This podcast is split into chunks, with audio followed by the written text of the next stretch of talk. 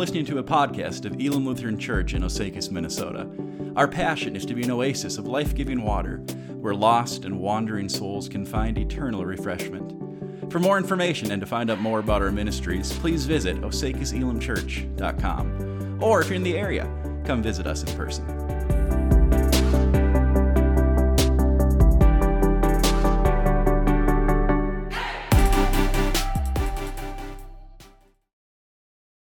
Morning again. Welcome back to our Broken Heroes sermon series, where each week during these last few months we've been taking a different quote unquote hero of the faith and we've been examining them, right? We've been doing a, a deep dive into each of these characters and seeing it and realizing and recognizing that, man, these are people who struggled like us. And we can see ourselves in them. It's easy to sometimes put people like, like Moses and Jonah and Abraham on kind of a higher plane, but, but we realize through this series that God actually finds people who are sinners because that is the only kind of per- people that there are and he uses them and he redeems them and uses them to further his purposes. So right life is messy but god is perfect and human imperfection can't thwart his purposes. Uh, today we are talking about the prophet jonah and his struggle with selfishness. And to do that we're going to zoom in just on one little part of jonah's story the very end of it. You can probably read through the rest of it during the, the few minutes it takes for us to, to get going here this morning. It's a very short book. I encourage you to, to read it, but just to kind of give you a, a glimpse of, of what's happened up to this point. Uh, God calls Jonah to go to Nineveh, which in and of itself was a little bit strange because usually God calls his prophets to minister to Israel or the northern kingdom or the southern kingdom of Judah. But in this case, he sends them over to Nineveh, the capital of Assyria, which was this massive world superpower that would eventually destroy the northern kingdom of Israel. But God calls Jonah to, to go there because they've been committing all of this evil, right? Their evil deeds have come up before me. So Jonah is supposed to go and preach. But what does Jonah do? Well, he flees literally in the exact opposite direction. He boards a ship that's heading to Tarshish. And uh, God sends this, this big storm. It comes upon the sea, and the, the ship is about ready to, to break up. It's, it's so bad. And so the, the sailors there, they, they throw Jonah overboard, and Jonah gets swallowed by a fish. Here's a fun fact uh, the Hebrew word for fish is dog. So if you want to confuse somebody, tell them that Jonah was swallowed by a big dog. That's always a fun to see their expression. Jonah gets swallowed by this big dog, and he, uh, he gets spit up on land again, and God calls him a second time. Jonah goes and he obeys this time. He preaches the word. The people of Nineveh repent and believe in God. And that's where our text picks up this morning. And as I read through this, I encourage you to, to think about what is going on with Jonah's attitude here. So, so pay particular attention to Jonah's attitude. Starting at Jonah 3, verse 10. And I'll ask you to rise this morning for the reading of God's word. Jonah 3:10 through 4:11.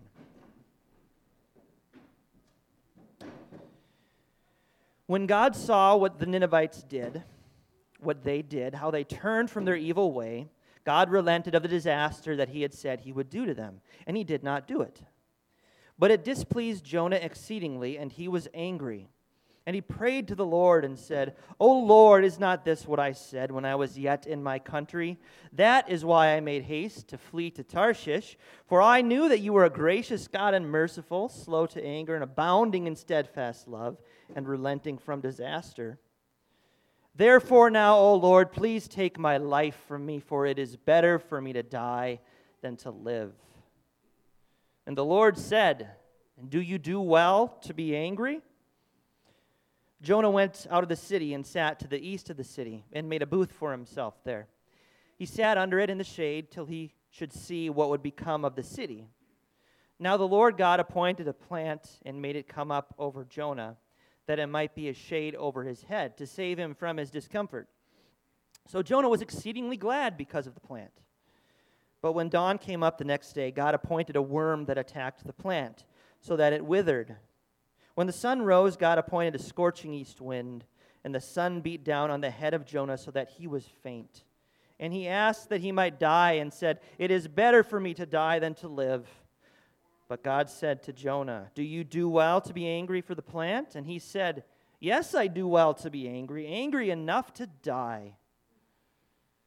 And the Lord said, You pity the plant for which you did not labor, nor did you make it grow, which came into being in a night and perished in a night.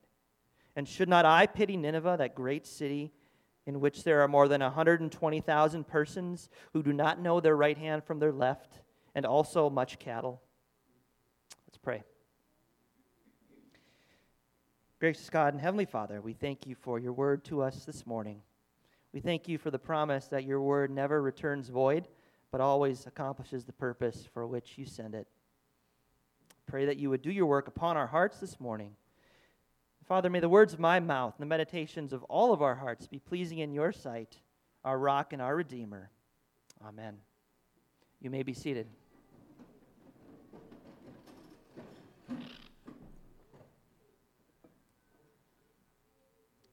So, this week, as I was reflecting on the story of Jonah, the, the one word that kept coming into my mind was outrage. Outrage, because Jonah is utterly outraged at God's grace toward the Ninevites. That's what's, what's going on in this story. He was expecting full on fire and brimstone and judgment, but God gave mercy instead. And it's interesting, if we go back and we look at the sermon that Jonah originally preached, we can actually understand his confusion because it seemed like a message of judgment. This is Jonah 3 4, shortest sermon ever. I think I would not keep my job for long uh, if, if my sermons were this short. But Jonah began to go into the city, going a day's journey, and he called out, Yet 40 days, and Nineveh shall be overthrown. Not a lot of hope there, right? There's a whole lot of law, and that's about it. Now, the Ninevites were Israel's enemies. The city of Nineveh was actually the capital of the Assyrian Empire. And less than 70 years after the events recorded in the book of Jonah, the Assyrians, they're going to march into Israel, conquer it, and deport the people off into exile. So it's not just that Jonah kind of had a beef with these people, he didn't agree with them or something. The Ninevites were not your average, everyday sinners. Specifically, they were famous for their brutality and violent warfare. You can read all about it in the book of Nahum, which goes into great detail, but here's how another ancient source written by an Assyrian describes their techniques. He says, I built a pillar over against his city gate, and I flayed all the chief men who had revolted, and I covered the pillar with their skins. So I walled up within the pil- some walled up within the pillar, some I impaled upon the pillar on stakes, and on others I bound stakes around the pillar some serious William Wallace style stuff. Old Testament scholar Reed Lessing puts it like this He says, The city is the very symbol of utter moral degradation. Okay, so th- when you think Nineveh, think this. Nineveh was filled with some really, really bad people. The people were so bad that Jonah didn't think they deserved God's grace. In fact, this was the very reason that Jonah had fled from God in the first place. It wasn't that he got cold feet. It wasn't that Jonah thought, well, I'm woefully inequipped to do this task. Or it wasn't that he was lazy either. Jonah fled from God because he couldn't stomach the idea that God's grace was for the Ninevites too. He couldn't fathom how God could let those terrible sinners go unpunished. He fully expected God to go all Sodom and Gomorrah on them and destroy the city, but instead, what does God do? Well, He intercedes and He forgives them. How do we feel about that? Grace is an interesting thing, isn't it? We love it as a, as a theory, and we love it when it applies to us.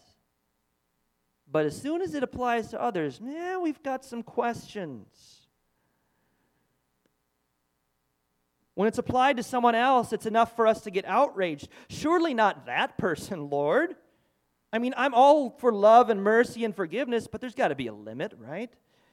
You can't just go around dishing out love willy nilly like that. They don't deserve it. They're, they're too dirty. They're too bad. They've done too much evil to be forgiven. But God's grace always extends to the last, the lost, and the least, as Jonah knew so well. Jonah 4 2 says, And he prayed to the Lord and said, O Lord, is not this what I said when I was yet in my country? That is why I made haste to flee for Tarshish. For I knew that you were a gracious God and merciful, slow to anger and abounding in steadfast love, and relenting from disaster. Uh, another translation for this very last verse, relenting from sending disaster, is God renounced the punishment he had planned to bring on them. Uh, in other words, God changed his verdict. He changed his verdict from guilty to not guilty. There's something outrageous about grace that God would freely give people something they don't deserve. And man, Jonah, this guy can't get over it. Jonah is like the older brother in the parable of the prodigal son, which many of us know very well, right? The younger son goes off into the far country, while the older son stays home and, and does all of the right things, faithfully working for his dad, checking all of the good Christian boxes, while his brother goes off and squanders his father's riches on loose living. Then he returns home, and his dad, rather than disciplining him, throws the guy a party. The older brother is outraged because he thinks he's more deserving. Jonah is also like the parable that Jesus tells in Matthew 20, 11 through 15. You know this one, the parable of the workers in the vineyard, right? The master pays them all the same wage, even though some have worked a lot longer and a lot harder than others, and they get upset about it. Listen to this Matthew 20, 11 through 15. And on receiving it, this is talking about the wages, and on receiving the wages, they grumbled at the master of the house, saying, These last worked only one hour, and you have made them equal to us who have borne the burden of the day in the scorching heat. But he replied to one of them, Friend, I am doing you no wrong. Did you not agree with me for a denarius? Take what belongs to you and go. I choose to give to this last worker as I give to you. Am I not allowed to do what I choose with what belongs to me? Or do you begrudge my generosity? Do you begrudge my generosity? Do you begrudge God's generosity? Do we begrudge God's generosity? The big thing I want you to notice about Jonah's attitude toward the Ninevites, and there's a lot of things we could observe, but I want to draw your attention to this in particular. There's a complete lack of compassion. Listen to Jonah 4 2b. He's talking to God and he says, You are gracious and merciful, slow to anger and abounding in steadfast love and relenting from disaster. Well, this word merciful here, it is what he knows about God, who he is, God's character. It really means a deep inward feeling of compassion, most easily prompted by small babies or other helpless people. Jonah knew this is how God feels toward bad, immoral people. He feels a deep, burning, inward compassion for them his heart goes out to them because he sees people lost and dead in their trespasses and sins who are on the road to destruction. If we might be so bold as to imagine God's facial expression, he's not up in heaven with his arms folded, you know, shaking his head. God is weeping. It grieves him. It grieves his compassionate heart to see his creatures go astray. He feels a tenderness similar to how a mother feels about her newborn child. And as I was reflecting on this, I thought, man, how does that compare to how I feel about sinners? About bad people? And what's your gut reaction when you run across a modern day Ninevite? When you see a drunk stumbling around outside the bar, is your first instinct compassion?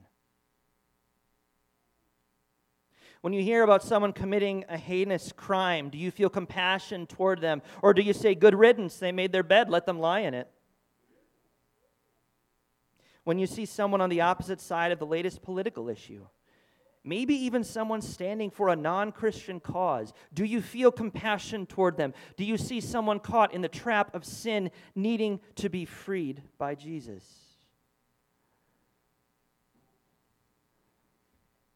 I'll be brutally honest with you. In a lot of these moments, I don't feel compassion. What I do feel is contempt, anger, frustration, self righteous indignation, even outrage.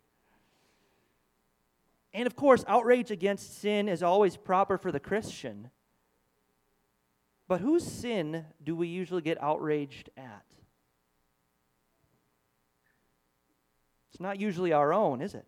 It's usually someone else's. We're so fixated on the Ninevites out there in the world that we ignore the Ninevite that resides in our own hearts and minds.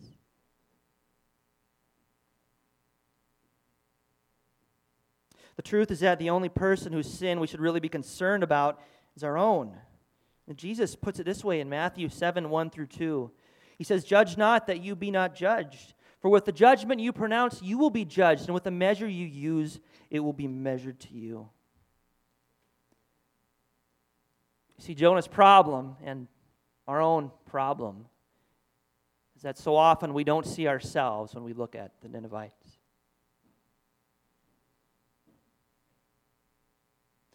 The book of Jonah is, is really interesting because the ending for it, it feels like the author just kind of gave up. And he's like, well, and many cattle, period. There, that will send that off to the publisher. I mean, but this is actually a literary device. It's, it's intentional because it kind of leaves you hanging. But there's not really a happy ending to it, at least not for Jonah. We don't know what happened to him. There's no part two of Jonah. It'd be interesting to, to learn about that someday. But, like, did he repent and rejoice in the salvation of the Ninevites eventually? Did, did God work on his heart? I'd love to think so. Did he remain hard hearted the rest of his life? Did God open his eyes to see how much greater the kingdom of God was than Jonah originally thought? We just don't know. But ultimately, the story of Jonah is not actually about Jonah, it's about God and his relentless love, mercy, and compassion. He's always the main character. And ironically, the happy ending here isn't for God's prophet, but for a bunch of pagans who see the error of their ways and repent. Respond in heartfelt repentance. Even the cows participate in the fast.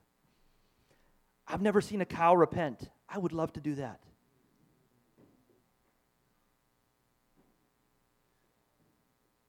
Here's one last little tidbit for you. Jonah's sermon again, he says, Yet 40 days and Nineveh shall be overthrown. Most of your Bibles translate this little word overthrown or destroyed or demolished. And we might argue that in the end, this never actually happened, right? Nineveh was never actually destroyed, it wasn't overthrown. It was left standing, that the physical city was.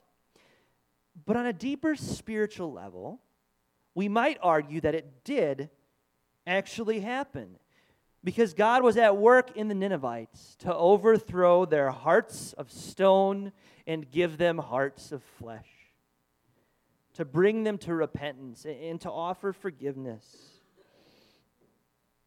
As one source explains, the city has truly been overturned as it was proclaimed, but in its hearts and not its walls. It is no longer the same city. See, when we encounter grace, we are no longer the same. God overturns the idols in our hearts and replaces them with something better. When we turn ahead to the New Testament, Jesus makes a direct connection between Jonah and himself. This is Matthew 12, verse 41. It says, The men of Nineveh will rise up at the judgment with this generation and condemn it. For they repent, repented at the preaching of Jonah, and behold, something greater than Jonah is here. Who's he talking about? Something greater than Jonah. Who's he talking about? Himself, Jesus. Right. In the, uh, the city of Gouda, Netherlands, there is a 16th century church that contains a number of beautiful stained glass windows. I only have the black and white picture. You can Google it and look at the, the full color, it's, it's beautiful. But there are these stained glass windows, and I want to close this morning by just showing you these two and then reading you a description of them from Reed Lessing, whom I've, I've already quoted from him this morning. Here's what he says about these two windows. First, the window on the left. He says, This window shows Jonah purposefully walking out of the mouth of the great fish. Jonah is pointing to a Latin banner containing Jesus' statement, One greater than Jonah is here. Jonah prefigures Jesus, the one greater than Jonah. And here's what he says about the second window, the one on the right. This window shows Jesus, the one greater than Jonah, emerging victorious from the tomb, having conquered death for us. You see, God is loving, gracious, and merciful toward us, not because he sweeps our sin under the rug, but because of Jesus.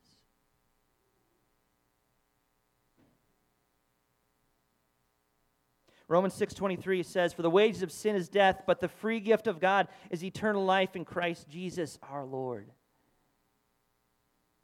Did you know that he took your place at the cross?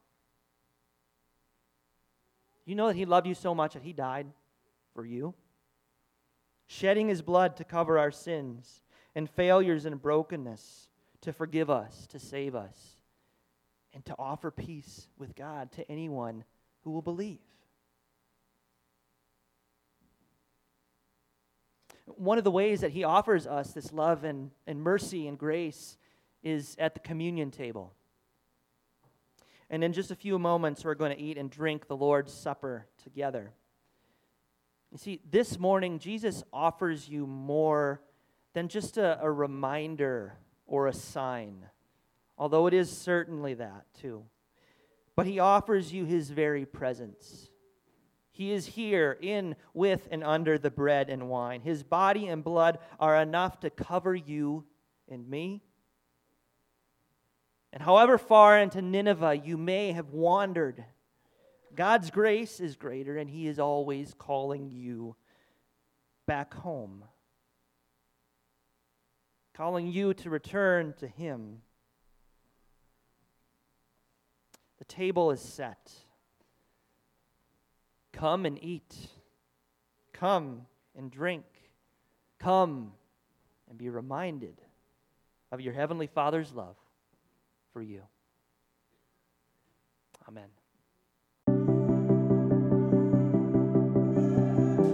Hey, friends, Pastor Luke here. Thanks so much for tuning in. I trust that you've been blessed by our message from God's Word today. Hey, we'd love to connect with you more. If you have comments or questions, you can email me directly at pastorkjolhaug at gmail.com. That's Pastor KJ O L H A U G at gmail.com. As we wrap up our time together today, please receive this benediction. May the Lord bless you and keep you. May the Lord make his face shine on you and be gracious to you. May the Lord turn his face toward you and give you his peace. Amen.